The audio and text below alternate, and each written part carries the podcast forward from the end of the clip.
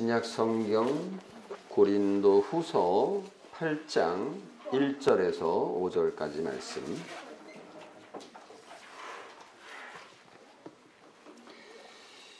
제가 낭독하도록 하겠습니다.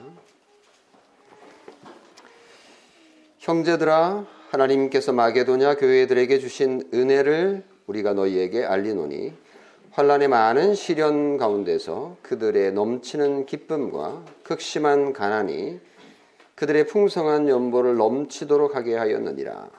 내가 증언하노니 그들이 힘대로 할 뿐 아니라 힘에 지나도록 자원하여 이 은혜와 성도 섬기는 일에 참여함에 대하여 우리에게 간절히 구하니 우리가 바라던 것뿐 아니라 그들이 먼저 자신을 주께 드리고 또 하나님의 뜻을 따라 우리에게 주었도다.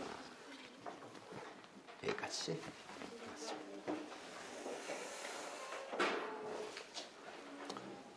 우리 교회는 2011년에 세워졌죠.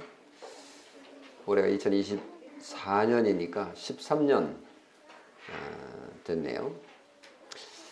어, 매년 한 주제를 정해서 모토로 이렇게 삼고 있는데 어, 신년 첫 주는 또는 뭐 두 주가 될 수도 있는데요. 어, 그 주제를 가지고 설교를 시작을 했었습니다. 어, 한해 동안 이 주제를 기억하고 실천하자 이런 뜻인데요. 2023년 지난해 주제는 교제였습니다.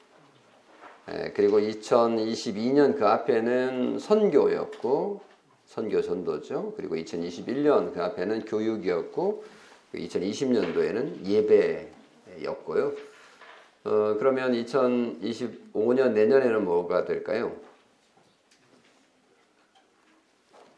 네, 한 바퀴 이렇게 도는 거죠. 예배죠. 예, 배가 됩니다. 에, 다시 이제 반복하게 되죠. 올해를 섬김의 해라고 이렇게 정해 봤는데요. 섬기는 성도. 여러분 오늘 주보 보시면 첫 장이 약간 변했는데요.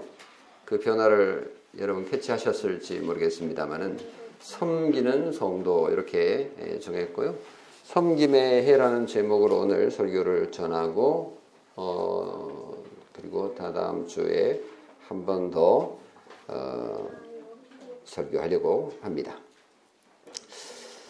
어, 2024년을 섬김의 해라고 하니까 뭔가 많이 이제 섬겨야 되겠구나라고 생각하실 수도 있을 것 같아요. 그동안 내가 좀 섬김이 부족했지, 이제 올해는 뭔가 좀 해야 되겠다. 이런 생각을 하실 수 있는데요. 저는 오늘 여러분에게 더 많은 섬김을 요구하는 설교를 하려고 여기서 있지 않습니다. 오히려 반대일 수 있는데요. 어, 우리는 이미 그리스도인으로서 섬김의 삶을 살고 있기 때문입니다. 우리는 그리스도인이 하는 모든 일이 섬김이라는 것을 어떤 경우는 잘 모르는 것 같아요. 섬김은 뭔가 특별한 뭔가를 해야 된다라고 생각을 하기 때문인데요. 사실 생각해 보십시오. 그 누구도 시키지 않았지만 오늘 여러분은 스스로 교회에 나오셨잖아요. 이것도 섬김입니다. 누가 요구하지도 않았는데 여러분은 도움이 필요한 사람들을 보면 도와줄 마음이 생기고 또 그에게 무엇이든지 돕고 싶어 하고 또 그렇게 돕습니다. 이것도 섬김이죠. 제가 볼 때 우리 교회에는 남몰래 왼손이 하는 일을 오른손이 또는 오른손이 하는 일을 왼손이 모르게 섬기는 분들이 참 많다는 것을 알고 있습니다. 저는 목사로서 그런 것들을 볼 때에 얼마나 마음 음, 가득 에, 마음이 뭉클하고 감사한지 모릅니다. 어, 정말 사랑스럽지 않습니까? 누가 알아주지 않아도 스스로 어, 섬기는 이런 모습. 이것이야말로 정말 진정한 섬김 아닐까요? 하나님께서 그런 섬김을 얼마나 기뻐하실까라는 생각을 해 보면 정말 미소가 저절로 어, 생깁니다. 우리는 오늘 예배에 나오셨을 뿐만 아니라 또 자원에서 헌금도 하실 거잖아요. 아직 안 했습니다만은 지난주에도 하셨고 어, 또 앞으로도 할 겁니다. 저희 교회는 처음 방문한 분들이 좀 예배에 생소한 것들이 있어서 좀 불편한 것들도 없지 않아 있어서 죄송한 마음이 있는데 저희들은 이제 헌금을 봉투에 이렇게 넣어서 하지 않습니까? 이것도 섬김이죠. 어, 좀 금액이 크면 막 이렇게 두툼하게 11조 넣고 하면 좀 불편한 점도 있어서 저희들은 오래 전부터 인터넷 에, 그 통장을 통해서 계좌로 헌금할 수 있도록 그렇게 하고 있고 상당 부분 아마 8, 90% 정도 되지 싶은데 어, 인터넷으로 이렇게 헌금이 11조가 들어오고 있고요. 또 뭐 11조만 하는 게 아니라 또 공간 헌금도 구자가 또 따로 있어가지고 그곳에 또 하기도 합니다. 이것도 섬김이죠. 그 외에도 우리는 교회의 다양한 일에서 섬기고 계십니다. 뭐 반주로 섬기시기도 하고 청소로 설거지로 어, 또 밥하고 반찬하고 또 팝콘도 만들고요. 서책자 편집도 하고 인터넷 홈페이지를 만들기도 하고 유지도 하고 또 위원회로 섬기죠. 재정위원회, 구제위원회, 예배위원회, 공간위원회, 교육위원회, 선교위원회, 애찬위원회 여기에서 어떤 식으로든지 섬기고 계십니다. 열심히 섬기고 계시는 거죠. 지난해에는 직분자 장로와 장로 두 명과 집사 세 명을 임직하여서 이거는 공적으로 섬기는 어, 일을 어, 위하여 어, 세우는 것이었습니다. 그래서 우리가 2023년에 섬김이 부족했으니 2024년에는 좀더 힘을 내서 뭔가 하자 뭐 이렇게 굳이 할 이유가 없어 보입니다. 2023년 12월 31일이었죠. 지난 주일 오후에 우리 송구영신 기도회를 저녁에 하지 않고 늘 저녁에 8시 했는데 올해는 이제 주일 오후에 있어가지고 당겨서 주일 오후에 아주 간단하게 성경 읽고 어, 지난 한 해를 돌아보면서 동영상도 보고 그리고 또 우리가 무슨 일을 2023년에 했는지 정리를 한번 쭉 PPT로 제가 만들어 봤어요. 이런 건 제가 처음 해보는 일이었는데 그래서 우리가 뭘 했지? 그래서 해봤더니 제법 우리가 정말 이 교회도 작고 또 우리가 열심히 일하라고 뭐 말하지도 않는데 하고 있는 것들이 또 했던 것들이 참 많았다라는 것을 확인할 수 있었고 또 고맙고 감사하고 또 행복했던 그런 시간이었습니다. 교회는 참 특수한 공동체잖아요. 이거 조직을 만들어 놔가지고 어, 그렇게 세워진 그런 공동체가 아닙니다. 다우리 교회가 여러분은 뭐 교회가 세워진 곳에 이렇게 오셔, 오시는 경우야 뭐 당연히 먼저 있었다 이렇게 생각할지 모르지만 다우리 교회가 처음 시작될 때만 하더라도 뭐 아무것도 없었어요. 이 교회가 세워진다는 건 철저하게 섬김을 통해서 특히 자원함으로 이루어지는 게 기본입니다. 자원하는 섬김이 없다면 교회가 유지되기 어렵겠죠? 그래서 섬김을 어, 교회에는 섬김이 너무너무 중요하다라는 얘기들을 이제 누구나 다 알고 있습니다. 누군가가 섬기지 않으면 이건 뭐 안 된다라고 생각할 테니까 그래서 나 없으면 안 된다. 뭐 이런 생각까지 발전하게 되고 어떤 경우는 그러다가 내가 곧 교회다. 이렇게 생각하는 단계까지 어, 간다면 심각한 상황에 빠질 수도 있는 건데 에, 그러다가 그러다가 이게 섬김이 너무 강조돼 가지고요. 섬김을 구원을 위한 조건으로 가르치기도 하고 또 그렇게 세뇌되기도 합니다. 이것은 좀 심각해지는 것이죠. 왜냐하면 섬김은 철저하게 구원의 조건이 아니라 오히려 그 반대이기 때문입니다. 섬김은 그 특성상 구원의 결과이지 구원의 조건이 아닙니다. 잘 알다시피 섬김은요, 자원에서 좋아서 하는 거죠. 왜요? 구원받아서 너무 기뻐서, 감사해서 스스로 하고 싶어서 하는 게 섬김의 기본 개념인데 만약 이 섬김을 교회라는 어떤 무언가를 세우기 위해서 어떤 단체를 유지하기 위해서 강제하거나 천국에 들어가기 위한 조건으로 이 섬김을 권유한다면 심각한 문제가 되는 것이죠. 섬김이 좋은 거지만 이것이 잘못 활용될 수도 있다라는 것이죠. 이렇게 만약 섬김을 가르친다면 그 교회는 더 이상 교회 되기를 포기하는 것과 같습니다. 사실은 교회를 개척하려고 하다 보면 이런 욕심이 많이 드는 거죠. 아, 일꾼이 많이 왔으면 좋겠다. 피아노 반주자도 있어야 되겠고, 주일학교 교사할 사람도 있어야 되겠고, 힘센 사람도 있어야 되겠고, 머리 좋은 사람도 있어야 되겠고, 뭔가 생각 다 들지 않겠습니까?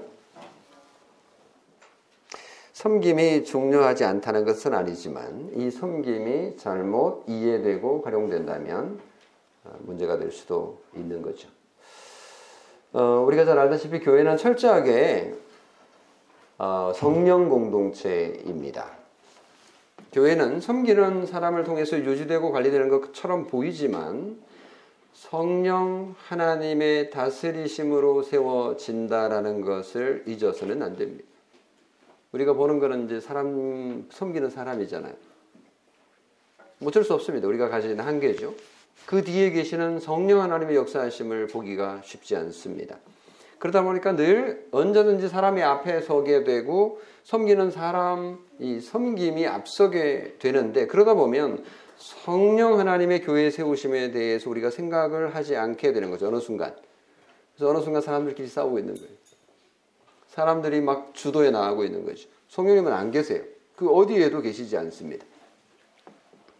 그것은 더 이상 성령님이 주시는 기쁨에 근거한 섬김이 아닙니다. 그건 진정한 의미의 섬김이 아닌 거죠. 교회에서 육신적 명예를 자랑하기 위해서 섬기고 봉사하는 사람들이 있잖아요.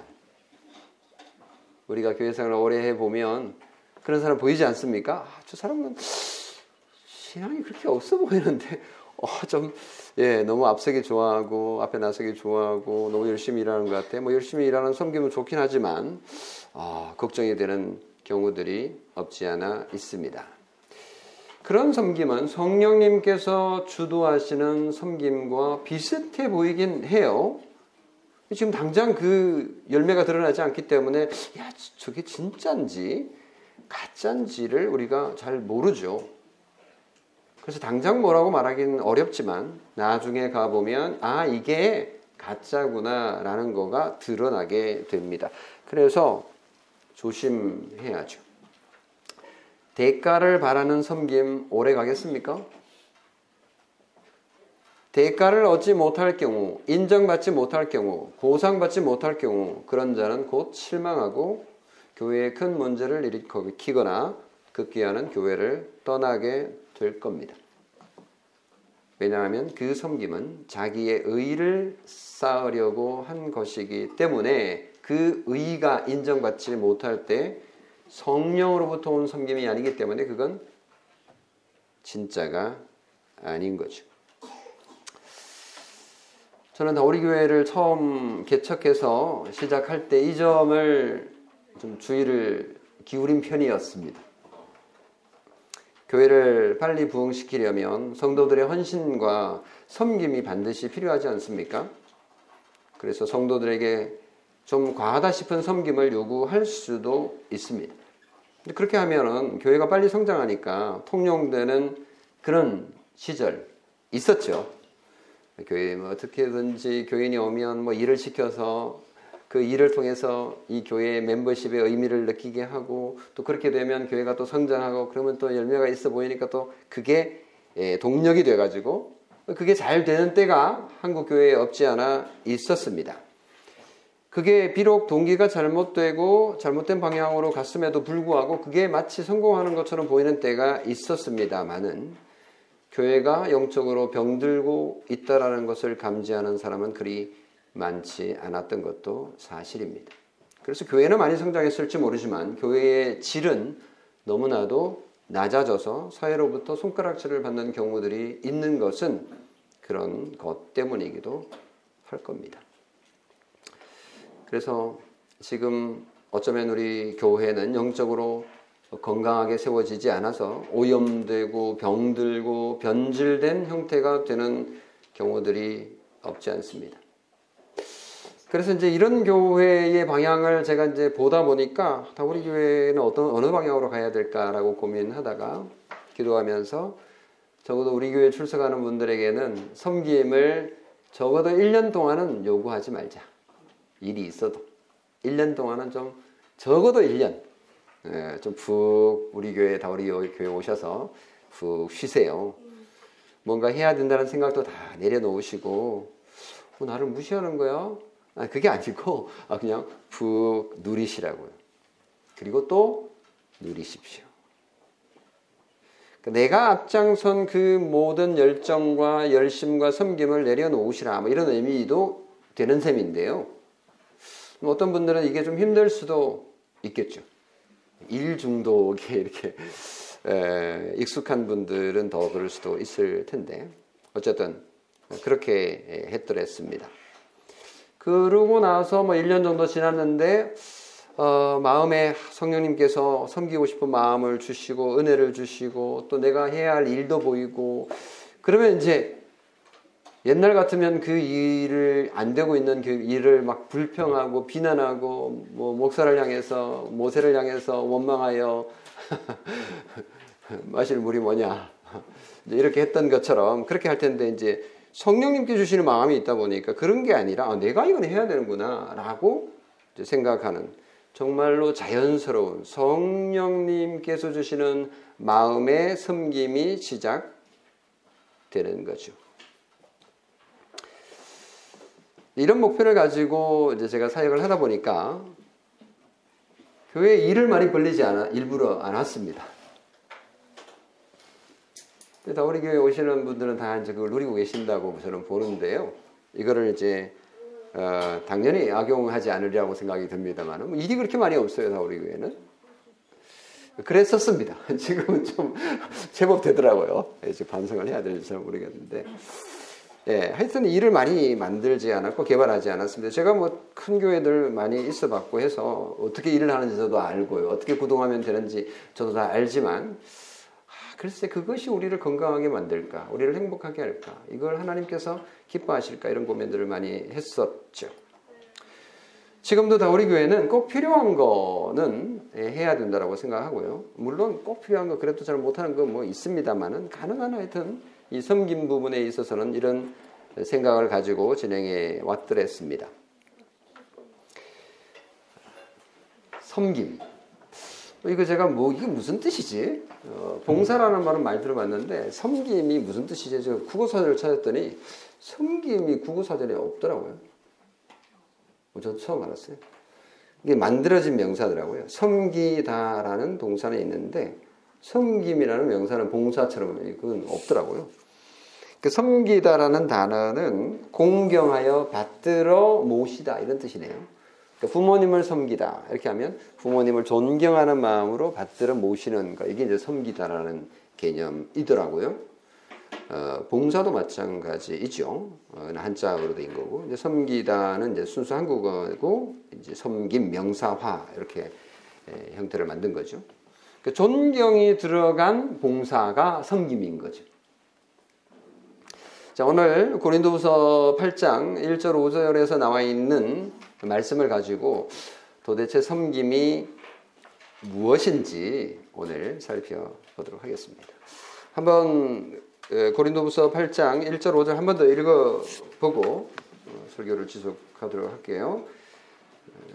여러분 고린도후서 8장 1절에서 5절 같이 한번 읽어보겠습니다. 시작.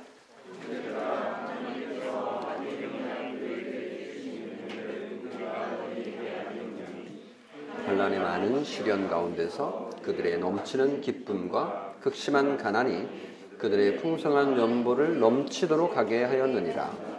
내가 증언하노니 그들이 힘대로 할 뿐 아니라 힘에 지나도록 자원하여 이 은혜와 성도 섬기는 일에 참여함에 대하여 우리에게 간절히 구하니 우리가 바라던 것뿐만 아니라 그들이 먼저 자신을 죽게 드리고 또 하나님의 뜻을 따라 우리에게 주었도다. 네, 감사합니다. 제가 오늘 이 본문을 택한 이유는 중간에 그 4절에 나오는 섬기는 일이라는 이 단어 때문입니다. 아, 이 본문의 배경은 이렇습니다. 고린도에 보낸 두 번째 편지, 고린도 후서인데요. 고린도 교회의 편지를 쓰면서 고린도 교회보다 조금 위쪽에 북쪽 지역에 위치한 지금의 이제 막 그리스 지금 이제 그리스 북부 지방인데 당시에 이제 마케도니아 지방이라고 불렀습니다. 마케도니아라고 하는 나라가 지금은 따로 있습니다만은 그 당시는 그 지역 전체를 그러니까 베레아, 데살로니카, 빌립보 이 지역을 마케도니아 이렇게 이제 부르는데 이제 성경은 성경 언어를 마게도냐 이렇게 번역을 했죠. 그래서 그 마게도냐에 있는 교회들의 모범을 소개하면서 연보를 격려하는 그런 본문입니다. 그래서 바울이 고린도 교회 아랫동네에 있는 이 고린도 교회에 이 마게도냐 교회를 자랑하고 있는 거예요. 마게도냐 교회들이 얼마나 잘 섬기고 있는지 알아? 이런 거죠. 어, 우리가 너희에게 알리노니 내가 증언하노니 내가 확실하게 말할 수 있는데 이런 말이에요. 마게도냐 교회가 얼마나 잘 섬겼는지 알아? 이런 거예요. 그러니까 고린도 교회에 이제 은근히 자랑을 하면서 고린도 교회의 마게도냐가 섬겼던 그 섬김을 너희들도 좀 본받으면 좋겠다. 이제 이런 의도입니다. 왜 바울은 이 마게도냐 교회의 섬김을 자랑했을까요? 이유가 있는데 그 이유가 제가 말씀드린 그겁니다. 섬김은 철저하게 강제에 의한 것이 아니라 자원하는 것이기 때문이다. 그러니까 마게도냐 교회가 바로 그 점을 대표적으로 잘 보여주었다. 내가 뭐 마게도냐 교회에 겁박을 하거나 억압하거나 오늘 어, 섬기, 섬기지 너 지옥 가는 거야? 이렇게 어 이렇게 말을 했다면 얼굴 무서워라 섬겨야 되겠다. 뭐 이렇게 됐을 텐데 그게 아니었다는 거죠.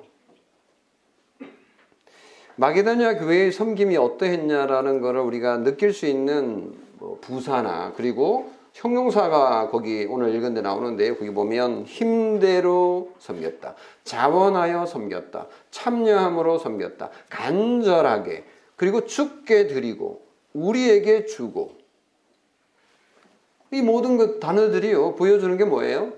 이야 강제하지도 않았는데 뭐 스스로 스스로 기뻐서 얼마나 아름답게 섬겼는지를 보여주고 있습니다.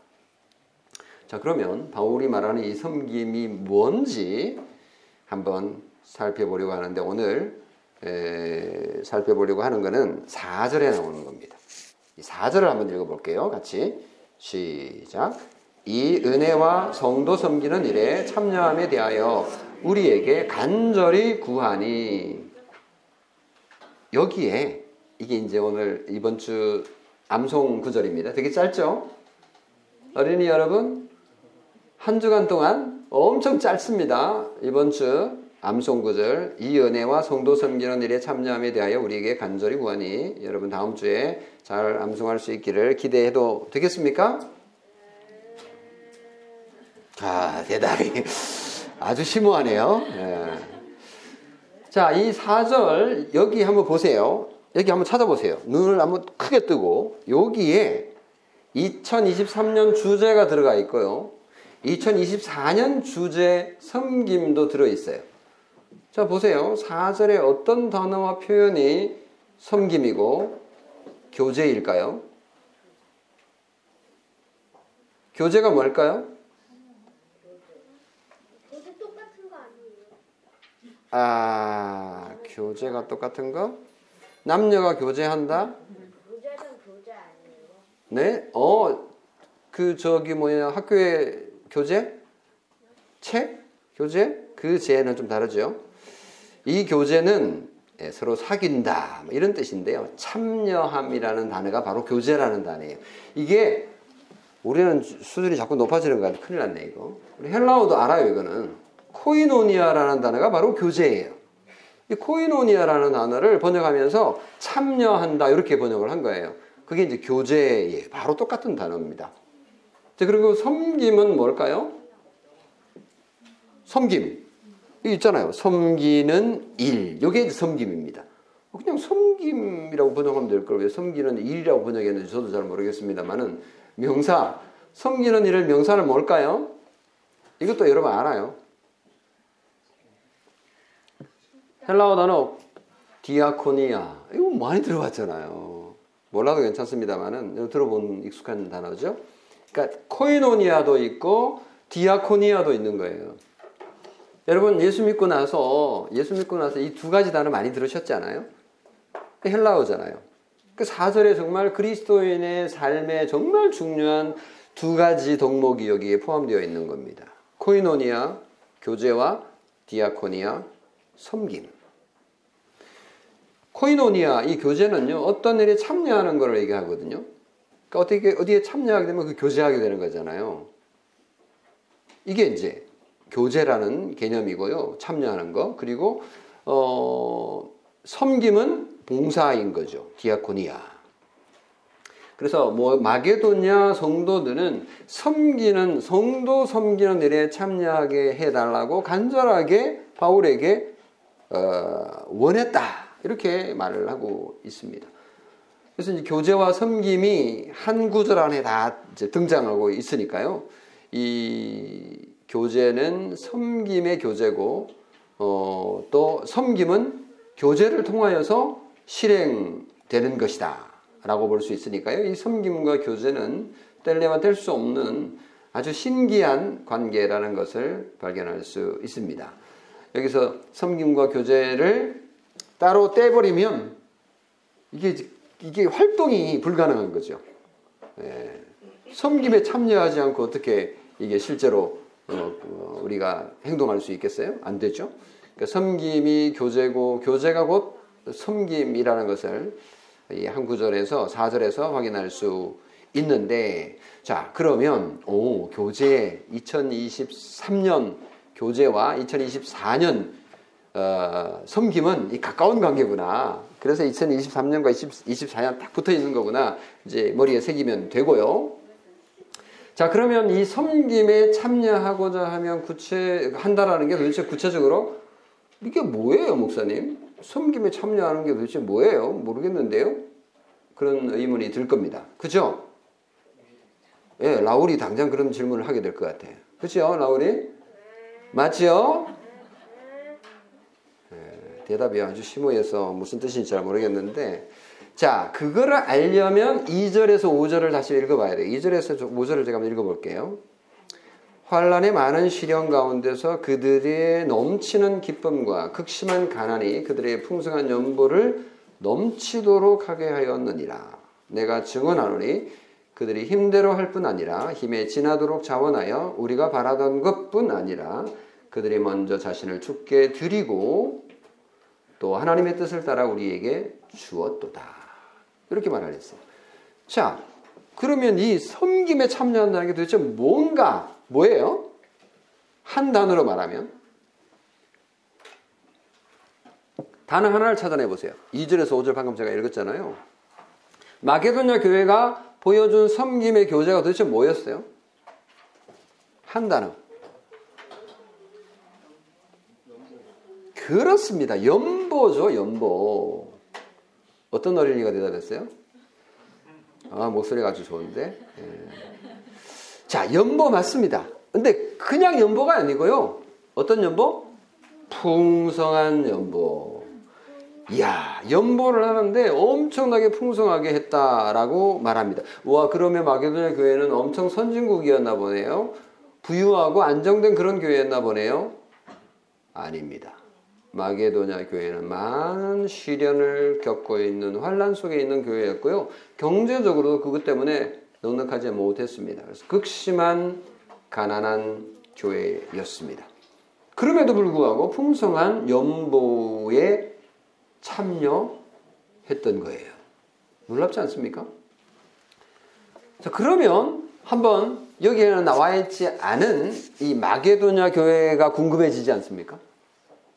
마게도냐 교회가 몇 개라고 그랬어요, 제가? 네. 100개가 아니고요. 3개밖에 안 돼요. 첫 번째, 빌립보. 두 번째, 데살로니카. 세 번째, 베레아 교회인 거예요. 이 마게도냐 교회는요, 지금의 튀르키에, 그러니까 터키, 옛날, 튀르키의 본토 땅 아시아에서 바울이 복음을 열심히 전하고 있었어요. 거기서 저 아시아 저 북쪽으로 가려고 본래 계획을 세우고 있었는데 갑자기 환상을 본 거예요. 마게도냐 사람이 나타나가지고 바울에게 여기로 건너와서 우리를 도와주세요 라고 하는 거를 이제 본 거예요. 꿈을 꾼 건지 환상을 봤다 그러니까 이 환상이 뭔지 정확하게 알 수가 없지만 바울이 그걸 보고는 아 내가 절로 가야 되겠구나. 그 절 템플 말고 저기로 가야 되겠구나 이렇게 생각을 했습니다. 그 말은 성령님께서 바울의 전도 여행을 인도했다라고 볼 수 있는 거죠. 그 바울 개인적인 생각으로는 어디로 가고 싶었어요? 지금의 튀르키의 북쪽 저기 이렇게 이제 그쪽으로 갔으면 아마 대한민국이 빨리 복음화 됐을 거예요. 만약에 그쪽으로 갔다 먼저 갔다면. 근데 그렇게 되지 않고 반대로 하나님께 딱 꺾으신 거예요. 이게 성령 하나님의 인도로 이루어진 거죠. 그래서 섬김은요, 철저하게 성령 하나님의 인도하심에 근거해야 되지, 사람이 앞서가면 안 됩니다. 그렇게 해서 생겨진, 제일 처음 생겨진 유럽의 최초의 교회가 무슨 교회예요? 누가 얘기했어요? 어떤 어린이가 얘기했어요? 빌립보 교회 맞아요. 와, 정확합니다.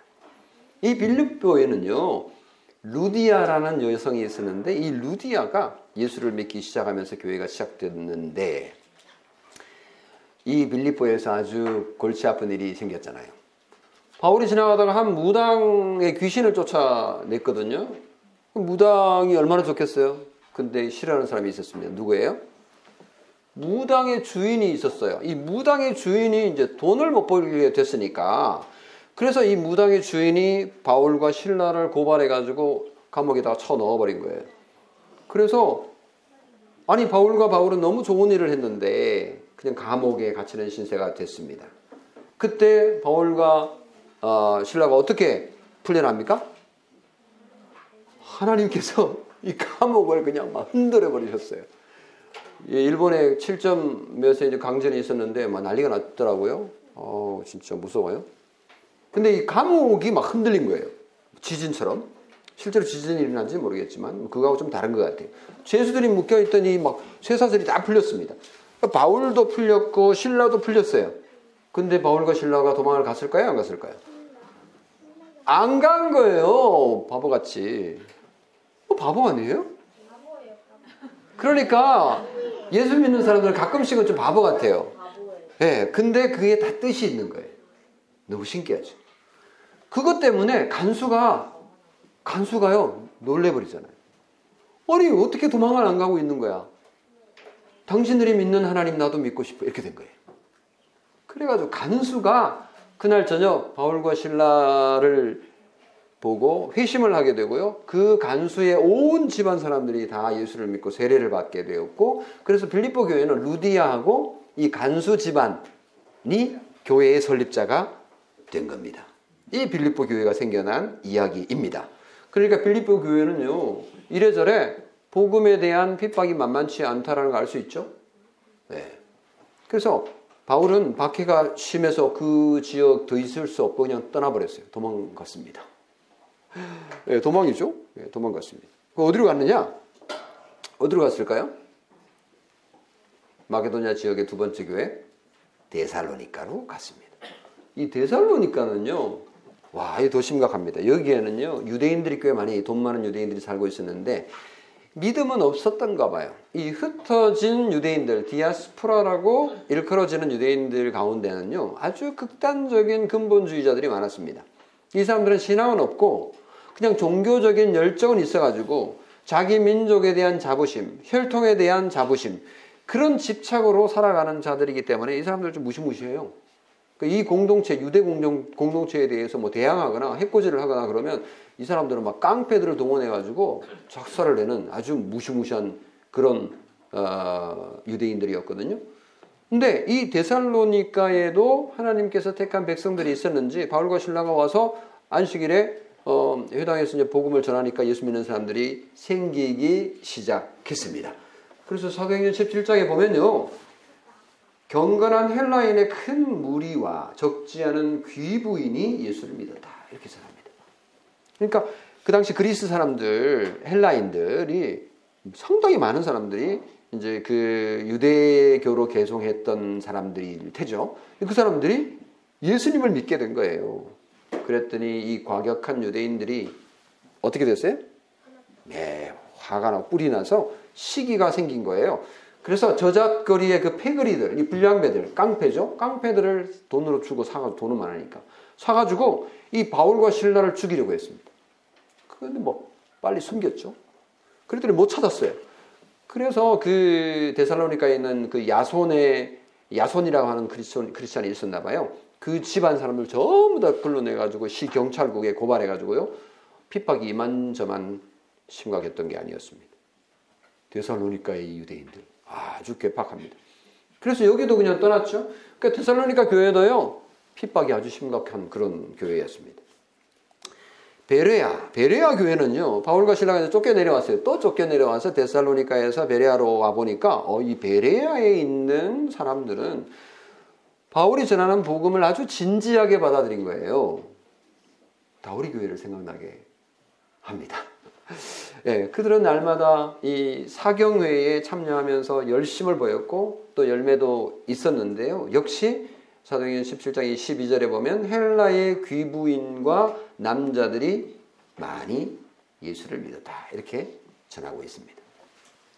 근데 이 베레아에 예수 믿는 사람들이 많아진다는 얘기를 누가 들었을까요? 데살로니카에 있는 그 과격 분자 유대인들이 들은 거예요. 그래서 그 먼 길을 쫓아온 겁니다. 깡패들을 데리고. 그래가지고 이 베레아에 와가지고 난리를 친 겁니다. 그래서 바울과 신라의 사역을 방해하고 교회를 어지럽혔습니다. 결국 바울과 신라는 또 베레아를 떠나야 했으니까요. 이 빌립보, 데살로니카 그리고 베레아 교회는 박해가 아주 심각한 그래서 예수 믿는 게 쉽지 않은 그런 교회였던 거죠. 그래서 마게도냐 교회는요. 오늘 우리가 읽은 것처럼 환란의 많은 시련을 겪고 있는 그런 교회였습니다. 근데 어떻게 풍성한 연보를 하게 됐냐고요. 이해가 안 되는 거예요. 이 종교적으로 핍박을 하면요. 언제나 경제적인 피해나 불이익을 당하게 되어 있습니다. 그래요. 우리 일제시대 때의 신사참배 반대 운동하는 목사님들 그리고 장로님들 이런 분들 전부 다 핍박받았잖아요. 근데 그런 핍박을 받으면 경제적인 어려움도 동반은 됩니다. 예를 들면 목사가 신수참배 반대하는 설교를 했다고 쫓아내잖아요 교회에서 그럼 뭐 교회 사택에서 쫓겨나죠 어디 가겠어요 목사가 어디 뭐뭐 뭐, 예, 생활할 수 있는 능력이 없죠 그러니까 뭐 자녀 뭐 가족들이 굶고 뭐 이런 아주 극심한 가난에 처하게 되는 경우들이 있었는데 여기도 마찬가지죠 그래서 환란에 많은 시련이 있, 있는 것은 극심한 가난을 동반하게 되기 때문에 이게 뭐 전혀 다른 게 아닙니다. 함께 가는 거죠. 그래서 일부 성도들은 핍박과 가난으로 죽어갔던 것 같고요. 그래서 데살로니가 교회의 성도들은 충격이 이만저만이 아니었던 것 같습니다. 그래서 그 사람들은 아, 예수 믿는 거 정말 힘드네. 그래서 어떤 소망을 가지게 됐냐면 예수님 빨리 왔으면 좋겠다. 예수님 빨리 왔으면 좋겠다. 왜? 너무 힘드니까. 그래서 데살로니가 전설을 보면요. 분위기가 아, 이 사람들이 너무 힘드니까 예수님의 재림을 기대하고 고대하는 사람들이 많았던 거예요. 데살로니카 전서를 읽어보면 그렇거든요. 4장부터 5장까지 분위기가 그렇습니다. 그래서 교회 안에서 이제 그러다 보니까 교회 안에 이제 거짓 선지자들이 이제 나타나 가지고요. 예수님이 빨리 오실 거야. 언제 오실 거야. 이런 예언을 하는 사람들이 막 생겨난 겁니다. 그러니까 이제 설상가상인 거죠. 밖에서는 핍박, 안에서는 거짓 교훈을 가르치는 사람들. 그래서 바울이 데살로니가 전서와 후서를 써가지고요. 어, 일도 하지 않고 예수님 곧 올 거니까 뭐 일할 필요 없어. 라고 해서 그냥 먹고 마시면서 그냥 일도 안 하는 사람들이 교회 가운데 있었는데 절대로 그렇게 하면 안 된다. 일하기 싫거든 먹지도 말라. 뭐 이렇게 말하기도 했거든요. 그래서 잘못된 종말론 이단들이 교회 안에 득세하게 되고 환란과 시련이 외부로부터 달려 어, 이렇게 닥쳐오고 내부로부터도 어려움들이 생기니까 아, 바울이 재림에 대한 바른 교훈을 가르치기 위해서 데살로니가 후서를 기록했던 거예요. 그러니까 이렇게 어려운 상황 속에서도 환란 가운데서도 가난 속에서도 풍성한 연보를 하게 된 데살로니가 교회가 바울이 보기에 예쁘겠습니까? 예쁘지 않겠습니까? 너무 예쁘고 사랑스러운 거죠. 사랑하고 또 마음이 생기겠죠. 어떻게 이런 헌신이 가능했을까? 그래서 우리도 가진 것이 없어도 무조건 헌신하고 바치면 연보하면 복이 올까요? 우리도 마게도냐 교회처럼 그렇게 해야 될까요? 아, 우리 없는데 뭐 없는 것 같은데 우리 뭐 짜내서 뭔가를 해야 될까? 뭐 이런 얘기를 제가 하면 여러분 우리 이 교회에 붙어 있겠습니까? 이 본문을 가지고 그렇게 기도할 저기 설교할 수도 있겠죠. 한편 만들 수 있지 않을까요? 이렇게 여러분 풍성한 연보를 하십시오. 우리 교회에 빚도 좀 있는데 이것도 좀 갚읍시다. 이렇게 할 수도 있겠죠. 바울은 그런데요. 어떻게 왜 그런 섬김이 나왔는지를 친절하게 설명을 해주고 있어요. 1절입니다. 형제들아 하나님께서 마게도냐 교회들에게 주신 은혜를 우리가 너희에게 알리노니 하나님께서 마게도냐 교회에 주신 은혜가 있었어요. 그 은혜 때문에 풍성한 연보가 가능했던 겁니다. 주변 환경이 아무리 어렵고 힘들어도 하나님의 은혜가 그런 결과 섬김을 가능하게 한 것입니다. 빌립보 교회가 받은 은혜가 뭘까요? 빌립보 교회가 받은 은혜는요. 우리가 뭐 상상할 수는 없지만 여기 성경에 나와 있는 그대로 하자면 사도행전 16장 31절 말씀이에요. 그 어, 바울이 간수에게 했던 말. 주 예수를 믿으라. 그리하면 너와 내 집이 구원을 받으리라.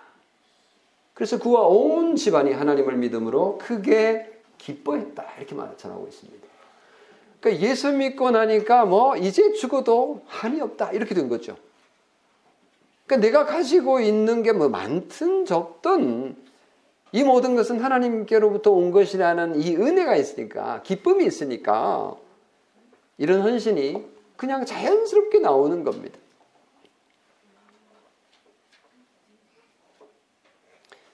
빌립보 교회는 구원받고 기쁨을 누리고 복음을 위한 일이라면 참여하는 것을 두려워하지 않고 아까워하지 않았습니다. 은혜를 많이 받았으니 풍성한 연보가 저절로 가능했던 것입니다. 데살로니카 교회는 어떤 은혜를 받았을까요? 데살로니카 교회는 사도행전 17장 3절에 보면 바울이 뜻을 풀어 그리스도가 해를 받고 죽은 자 가운데서 다시 살아나야 할 것을 증언하고 이르되 내가 너희에게 전하는 이 예수가 곧 너희가 옛날부터 구약 성경을 읽을 때에 기대하고 바라던 그 메시아 그리스도다라고 복음을 전했습니다. 이걸 그대로 믿은 거예요. 우리가 바라던 그 메시아가 바로 예수님이라고 그 십자가에 못 박혀 죽은 그분이 바로 메시아라고 할렐루야 이렇게 된 거죠. 드디어 구원자를 만나게 된 거예요. 이 데살로니가 교회가 이 은혜를 발견하게 되니까 그리스도를 믿음으로 사망해서 생명으로 옮겨 이제 신분이 죄인의 신분에서 의인의 신분으로 바뀌게 된 이 은혜를 알고 나니 풍성한 연보가 그냥 저절로 가능했던 겁니다. 뭐 걱정할 필요 없어요. 그냥 저절로 된 거니까요. 배려와 교회 성도들이 받은 은혜는 뭘까요? 그러면 사도행전 17장에서 이제 힌트를 얻을 수 있는데 거기 보면 베레아에 있는 사람들은 데살로니카에 있는 사람들보다 더 뭐라고요?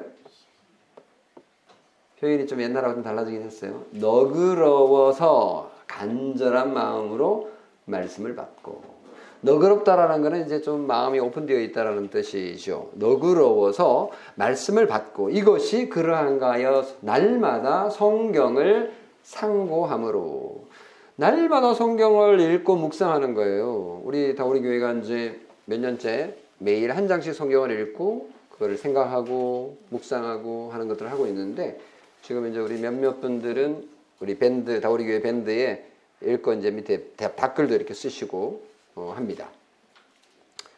이게 바로 이제 날마다 성경을 상고하는 것이라고 볼 수 있잖아요. 이게 바로 은혜입니다. 은혜. 그 하루를 살아가는 힘이 여기서 나오는 거죠. 하루를 하나님께 바치는, 섬기는, 또는 이웃을 향해서 섬기는 그것이 바로 여, 여기에서 나오는 것이죠. 베레아 교회 성도들은 말씀에 대한 간절함이 정말 대단했는데 그 열심이 어디서 오냐고요? 은혜에서 오는 것이죠. 그걸 알기 때문에 은혜를 알고 받기 위하여 또 성경을 묵상하게 되는 거죠. 성경을 묵상하니까 은혜를 알게 되고 은혜를 알기 위해서 성경을 묵상하고 이렇게 은혜를 받은 자가 자원하여 섬김의 열매를 맺게 되어 있는 것입니다. 그래서 섬김은요 철저하게 은혜 받은 자의 열매입니다. 섬김은 은혜 받는 조건이 아니라 은혜의 뭐라고요? 결과입니다. 이 순서가 만약에 바뀌면요 복음이 아닙니다. 섬기세요. 그러면 은혜와 복을 받는 거예요. 라고 가르치는 것은 복음이 아니라고요. 믿음을 가장한 적극적 사고방식에 불과한 거죠. 그런 가르침은 세상에서 통용되는 삶의 지혜일 수는 있습니다. 열심히 섬기면 그 결과 기쁨도 있고 보람도 있고 성공도 보장된다는 가르침. 이건 뭐 일부분 뭐 이해할 수 있잖아요. 또 그런 측면이 분명히 있고요. 또 학교에서 그렇게 가르치잖아요, 선생님들. 근데 그 교양 수준은 될지 모르지만 이게 교회에 들어와서 원리로 적용될 수 있느냐? 아니요. 그것은 복음이 아닙니다. 교양은 될 수 있을지 모르지만 복음은 될 수가 없습니다. 교회 안에 그런 가르침이 들어와서 마치 믿음인 것처럼 복음을 가장하고 있는 것이죠. 거짓 교리입니다. 이제 말씀을 정리하려고 합니다. 예수님께서 한 번은 진짜 가난한 과부가 헌금하는 것을 칭찬해 주셨어요. 이 가난한 과부가 얼마를 헌금을 했느냐? 두 랩돈, 한 고드란트를 헌금을 한 겁니다. 아주 적은 액수인데 예수님께서 칭찬하셨어요. 마게도냐 교회가 그런 칭찬을 받은 거예요. 마게도냐 교회가 정말 액수가 엄청나게 많은 그 헌금을 했을까? 저는 그렇게 생각하지는 않습니다. 그들의 수준에서 엄청난 풍성한 연보였을 것이라고 저는 짐작할 수 있습니다. 풍성한 중에 많은 연보는 당연한 거지만 가난한 중에 생활비 전부를 연보하는 것은 쉬운 게 아닙니다. 마게도냐 교회의 이 풍성한 연보는 풍성한 은혜의 열매였습니다. 물론 여기 생활비 전부라는 게 생활비 전부라는 게 평생 살아 살살 그 전 재산을 다 드렸다 이렇게 해석하는 것은 무리가 있고요. 어, 일부 기간의 생활비, 뭐 일주일 생활비의 전부일 수도 있고 한 달 생활비의 전부일 수도 있고 예를 들면 어쨌든 이 섬김이 대단 칭찬받을 만했다라는 뜻입니다. 이런 섬김에 참여하는 교제가 이게 이제 복인 거죠. 이건 이런 섬김은 부담일 수가 없습니다. 이런 섬김은 기쁘죠. 섬기어도 기쁘죠. 근데 뭔가를 얻기 위한 조건의 섬김은요, 자기도 부담스럽고요. 섬김을 받는 그 사람도 부담스러워요. 참 섬김은 억지가 아니라 자원함에서 시작됩니다. 그래서 섬김은요, 철저하게 은혜에 비례하죠. 섬김이 많다고 은혜가 큰, 크는 건 아닙니다. 은혜가 많아야 섬김이 크는 거죠. 근데 뭘 이제 우리 헷갈리는 건 이 반대도 통용되는 것처럼 보이기 때문에 그렇거든요. 속지 말아야 합니다. 은혜를 많게 하려고 성경을 많이 하면 뭔가 된다라고 사람들이 가르치지만 속지 마십시오. 그것은 머리가 꼬리를 흔드는 것이 아니라 꼬리가 머리를 흔드는 격이기 때문에 결코 자연스럽지도 않고 성령님께서 주시는 복도 아님을 기억하십시오. 그래서 늘 우리는 뭘 해야 되냐? 은혜를 얻기 위하여 기도해야 되고, 은혜 가운데 거하셔야 되고, 은혜가 주시는 힘으로 섬겨야 됩니다. 그래서 우리가 해야 될 게 뭐냐? 마지막 정리하겠습니다. 베푸신 하나님의 은혜를 많이 깨닫고 누리십시오. 그것이 섬김으로 나아가는 지름길입니다. 섬김은 성령의 인도하심 가운데 자연스럽게 나타나야 하죠. 성도 여러분, 모두에게 2024년 한 해 하나님의 은혜와 평강이 가득하여서 행복한 섬김의 한 해가 되기를 바랍니다. 그래서 제가 예배 시작하면서 주 예수 그리스도의 은혜와 하나님의 평강이 너희와 함께 있을지어다라고 하나님의 말씀을 인용하면서 복을 선포한 것처럼 이 복이 여러분 모두에게 있기를 주님의 이름으로 축원합니다. 기도하겠습니다. 하나님 아버지 오늘 우리에게 주신 은혜를 생각하며 감사드립니다.